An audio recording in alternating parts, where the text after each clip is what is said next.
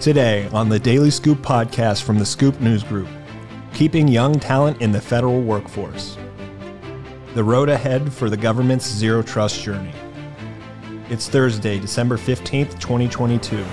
Welcome to the Daily Scoop podcast, where you'll hear the latest news and trends facing government leaders. I'm the host of the Daily Scoop podcast, Billy Mitchell.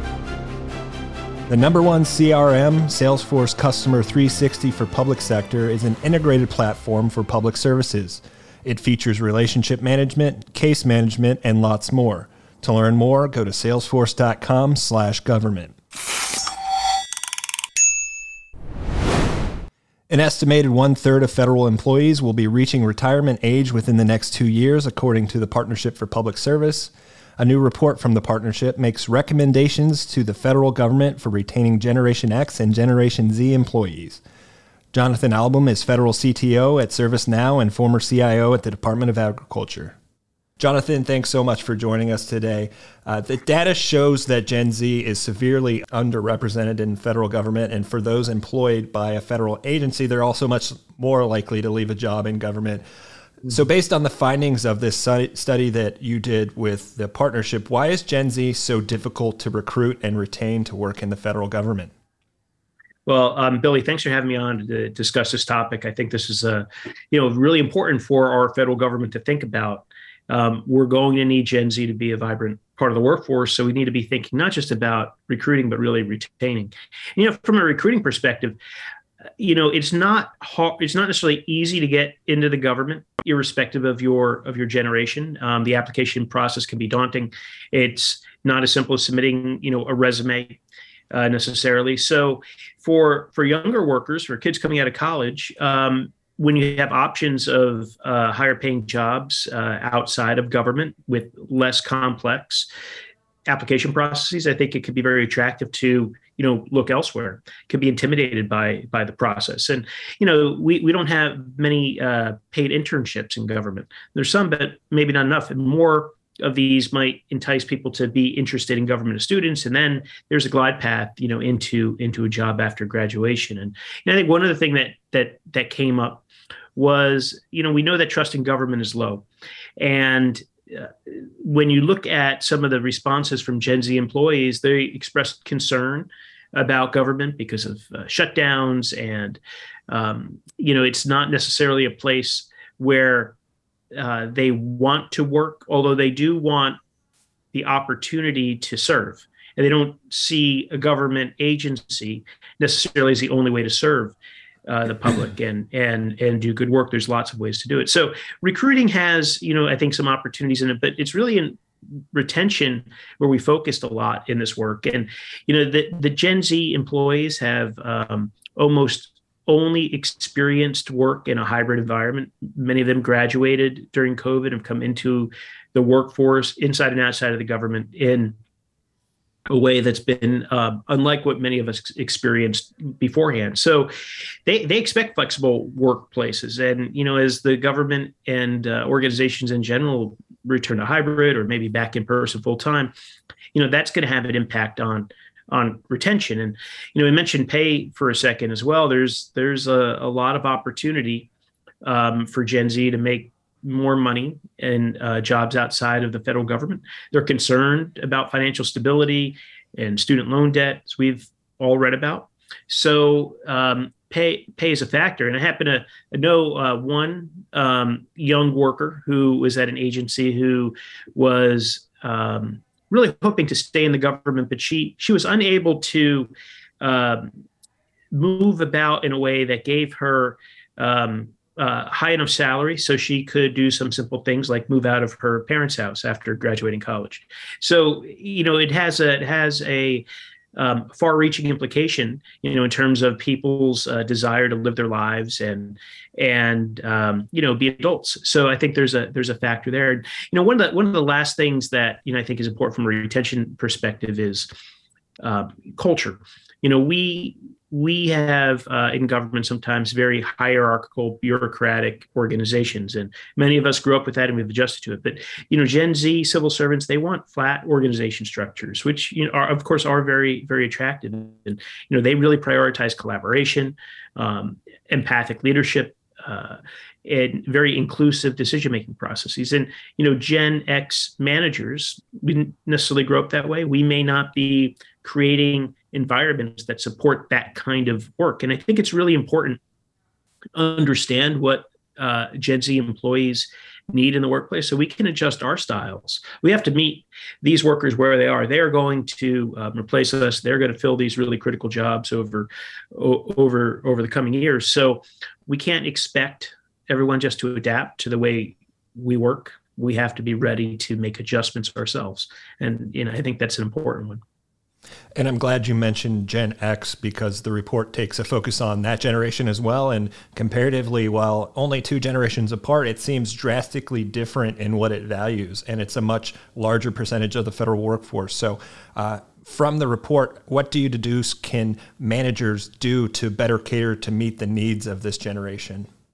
Sure. Um, I think there, you know, you're, you're right. There are there are definitely differences. Um, there you know, from a, uh, go back to culture again for for a second. There were, you know, we we saw that we've read that a lot of uh, Gen X uh, feds can feel taken for granted, and many describe themselves as you know being forgotten or ignored by leaders who who assume the fact that they know how to do their job and they're doing it well uh, means that they don't know how to innovate um, or they don't want to see at the table. Where while they've been doing these jobs for you know 25 years or so and doing them doing them well, they have a lot to offer.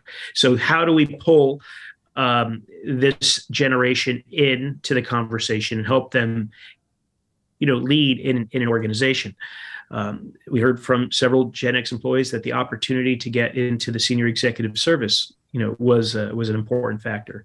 So candidate develop senior executive service SES candidate development programs uh, were something that were noted as uh, being very positive. So we should, you know, continue these programs, have more of them, have them maybe focused on different types of uh, belonging groups uh, or um, you know within agencies or cross agencies have them be IT focused or have them be cyber focused different ways to create you know cohorts of of employees to go through these programs together where they can where they can learn um, and you know uh, lastly the uh, the the mission is very important to to Gen X employees.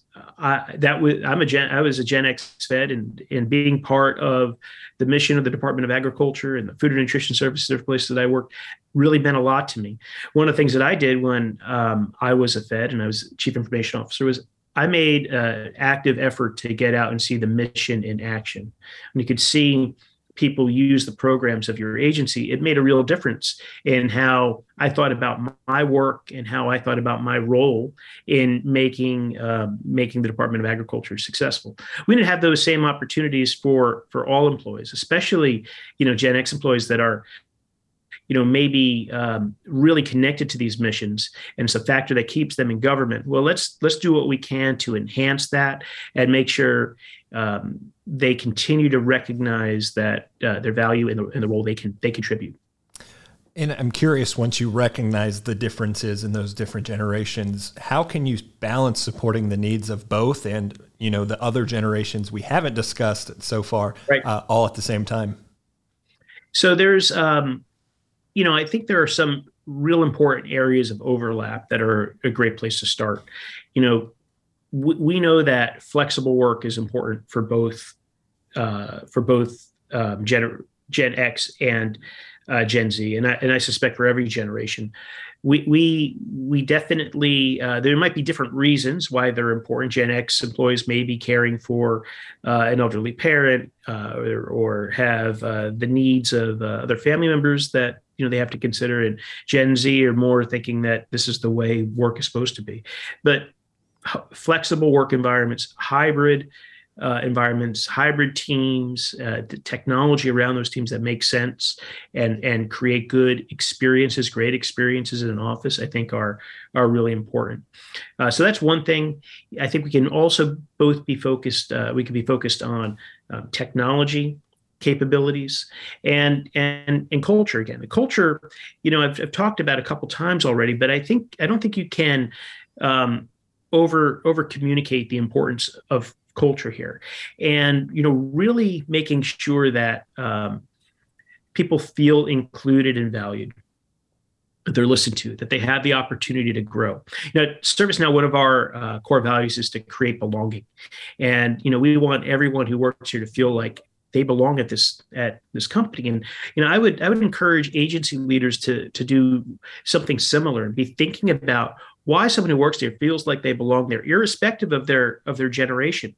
Um, and I think you know when we have this hybrid environment we have many people who you know may not come into an office or may not be face to face with their colleagues you know leaders really need to be even more deliberate about creating a, a culture of inclusion we have to we have to do things that are creating reasons to come together um, i heard the term earn the commute recently if you're a manager you want somebody to come in you got to earn it. Well why why are we coming in? Why are we doing this? Well if it's about belonging it's about inclusion it's about uh, coming together let let's do what we can to really emphasize why. And i think if we bring people together and we focus on on culture. You're you're really meeting an important need for uh, for both generations and and i suspect everyone who works in the organization and Jonathan, you you emphasized the point that I wanted to go to next in, in that hybrid work environment, the remote change that we've seen over these last few years. And I suspect that the, the results of the study probably would have been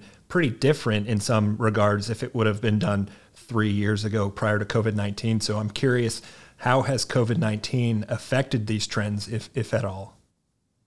Yeah, that's a, that's a really good question because you know we're dealing with uh, you know Gen Z workers who may have never been working in an office setting in in their professional careers. So as we return to work in some form or fashion, even if it's uh, a few days a week or a few days pay period, you know, I think we should be offering tailored guidance to Gen Z employees that are coming into an office space for the first time. You know, they've been working at home for two years or, or, or more. So maybe they need help adjusting to, to the federal workplace. It, it's different right? And it's a change. And this, I think, could apply maybe in government or outside of government, but being really intentional about providing them that uh, experience and doing it in a way that welcomes them into the office. I think is is critical. You know, COVID changed everything. Obviously, we have different expectations about how we receive service. We have different expectations about how we work. We have different expectations about how we how we communicate.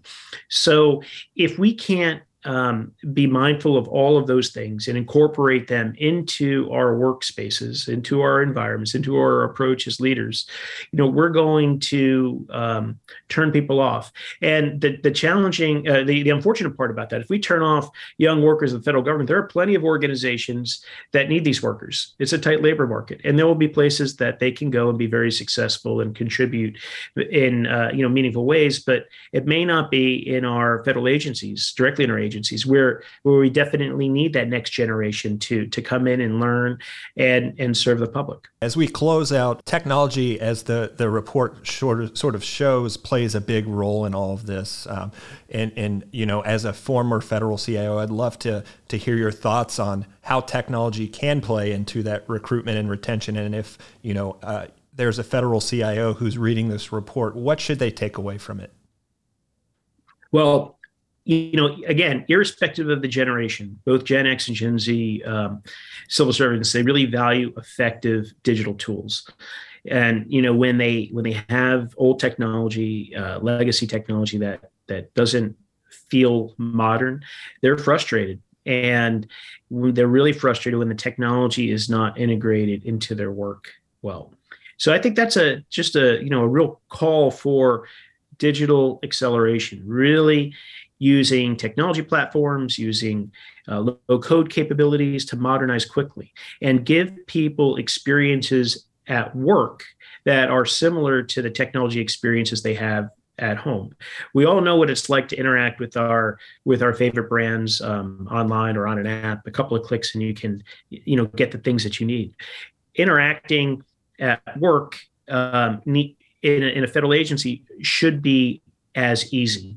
And too often it's not. So especially for for Gen Z employees that you know they are you know true you know digital natives they grew up with digital technology from very earliest days so it's uh, it's so natural for them to interact in certain ways if you put them in a, in a work environment that's you know uh, incongruent with that you're going to get a lot of people um, feeling like they uh, like they don't belong or it's not the right place for them or it feels old so we we really need to be thoughtful about that and cios should be focused on creating great experiences for uh, for their employees and uh, of course for their customers as well and you know i'd argue that if you have um, uh, technology that ma- makes your employees very effective. Uh, they're going to be uh, very engaged in their work, and that is going to have a very um, uh, clear and positive effect on how they serve customers. We can use these this this you know um, focus on customer experience that you know we all have right now, uh, along with you know this focus on employee experience that I'm describing, and you know think about the user experience when we interact with technology. You think about all of the channels that we interact with as employees, but also as customers of an agency, and really focus on the total experience that as technology leaders, we give to the people who work in our agencies and we give to the people who use the services of our agencies. And if we can do that, we're I am confident that we're going to be creating um, great experiences for all. And those great experiences become very sticky, and they they are a strong factor in retaining people in our in our organizations. Jonathan, it's always a pleasure. Thanks so much for joining me today. Thank you, Billy. It was a pleasure to be here. You can learn more about the report from the Partnership for Public Service at thedailyscooppodcast.com. Coming on Tuesday's episode of the Daily Scoop podcast, revolutionizing Defense Department operations with artificial intelligence. You'll hear from DoD's Director for Digital Services, Katie Savage. That show debuts Tuesday afternoon at fedscoop.com and wherever you get your podcasts.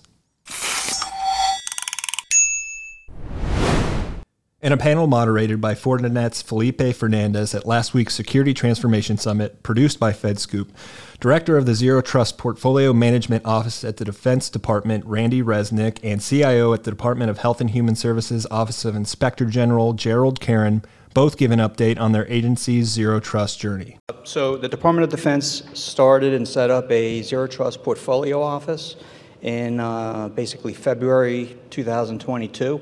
So we've been um, in business now for the last uh, 10, close to 11 months. Um, and we were charged with essentially accelerating zero trust inside the DoD, both on the NIPR, NIPRNet, and also on the SIPRNet.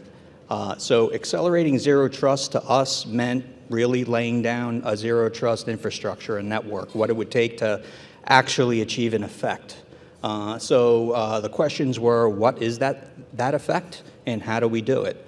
Um, so uh, through the team and working with uh, uh, other agencies like NSA, DISA, um, Cyber Command, uh, we, uh, over the last 10 months, were able to define for the DoD what zero trust meant for us. Uh, we were able to determine what our North Star would be, because that is really essential. so you know when you have success. Our North Star in the DoD is being able to slow down, stop, contain, frustrate uh, the adversary if they're attacking us. They're doing that arguably right now. Uh, they're being able to go laterally. Uh, our strategy says that uh, very well uh, in the introduction from Honorable Sherman. And so, what we want to do at ZT is to stop the adversary, have that effect. And so, knowing that that was our destination, we, we worked backwards. Uh, and then we figured out how to get from where we are today to where we need to be in the future. We set a five year deadline to do that. Uh, we created or explained three courses of action in order to get there. Uh, one is to uh, um, uh, uh, do a, a, brownfield or a build on the existing infrastructure, the other two are cloud based. so we think we're really going to be able to do it. Uh, it's a matter of uh, integration, as the uh, um, former speaker spoke about. We need vendor assistance, but we have essentially the strategy, the framework, the skeleton, um, the roadmap, we believe, for the DoD to get there. It's outstanding, and it's a great read if you haven't got onto it. just a, a, very thoughtful document. I can tell there was a lot of work done in there, a lot of collaboration. Uh, so, you know, from speaking from an industry perspective, um, it's always great when you know our customers provide targets Um, so that way, like General Norris, General Norris pointed out, know, when we're emailing, we're making sure we're talking about things that are relevant. Uh, we're not filling his inbox with anything that you may not care about. So we do appreciate that and all the work that went into it. Uh, Jerry, if you could take a second uh, to talk about, you know, where you've seen zero trust come along in the civilian agencies at HHS specifically, if you want to get there. Yeah, um, our journey has been, well, when I started a year and a half ago, before executive orders and everything, was education first of all. Um, so we did a lot of education on what Zero Trust was. Um, then we did our inventory. So we used DoD's uh, pillars and functions and said, if I didn't spend a penny, how am I doing? Or what am I doing? Or what can I do?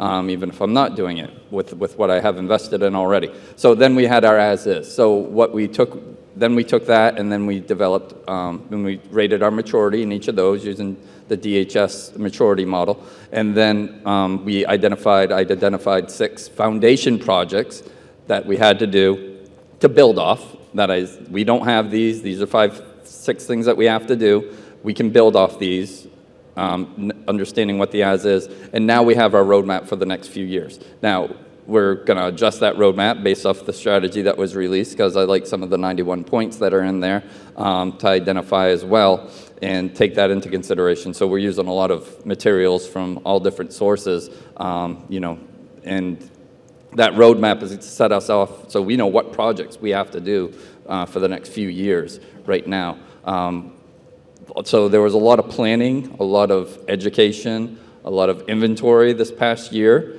But now we have some procurements going. We have where the rubber's starting to meet the road, where we're actually going to be deploying some things. Um, we've educated our user base as well because there are going to be changes coming along in the future. And that served two different purposes is we're using this as a modernization, not just a security effort. So understanding what the benefits that we were anticipating to bring to them, like better performance because we're not here pinning them back to a data center just to go back out to the cloud, things like that. But also understanding the personas out there so we can get the right data to the right people at the right time. And what do they need and how do they want to work? Not how do they work but how do they want to work so we can build in those requirements as we take this journey on. So basically them understanding things might change but what is it that you want or how do you want to work? What's the data that's important to you? So we build those personas going forward and then hopefully it's less friction when we start making these changes because we've included them and taken their requirements into account as a modernization effort too. That's great and you said something really important there. I think you said uh, achieving zero trust is also a modernization effort and that's something that resonated with something randy said previously on the talk circuit uh, as we like to call this. And, and, and I love that uh, because there's a lot of work that goes into meeting zero trust capabilities, that target level that was defined in, in the zero trust, uh, the DoD zero trust uh, strategy. Um, but you know, agencies and departments, sub-departments are going to look for well, when does it start getting easier? Um, you know, when does you know do, after my baseline, after the strategy and understanding and educating my people, you know, uh, when do we start implementing part of this, and it looks a little bit easier. It's, it's a conditioned uh, role. Uh, it's part of our lives. It's, it's, what we know how to do. Um, you know, and so with that, I, would just like to ask, you know, how would you uh, communicate to agencies, you know, their priorities then to, to move along the journey more efficiently, you know, in achieving the target level or even advance for, for those with uh, NSS, um, but um, uh, going from there, how do you how do you think they should prioritize, you know, achieving or maturing their, their levels within the different pillars in their zero trust journey? Uh, so, uh, because technology is out there with solutions in the vendor community, I would have to say that um, uh, starting off at the user pillar, the data pillar, and the device pillar is likely the areas that I would focus on first. And the reason why I say that is because the way we laid out our you know, target 91, uh, you really do need to have a, uh, a, a, accurate list of your users that are allowed to go onto the infrastructure, uh, the devices uh, which you're allowing to get onto the infrastructure, and then by definition, preventing anything that's not authorized not to get on.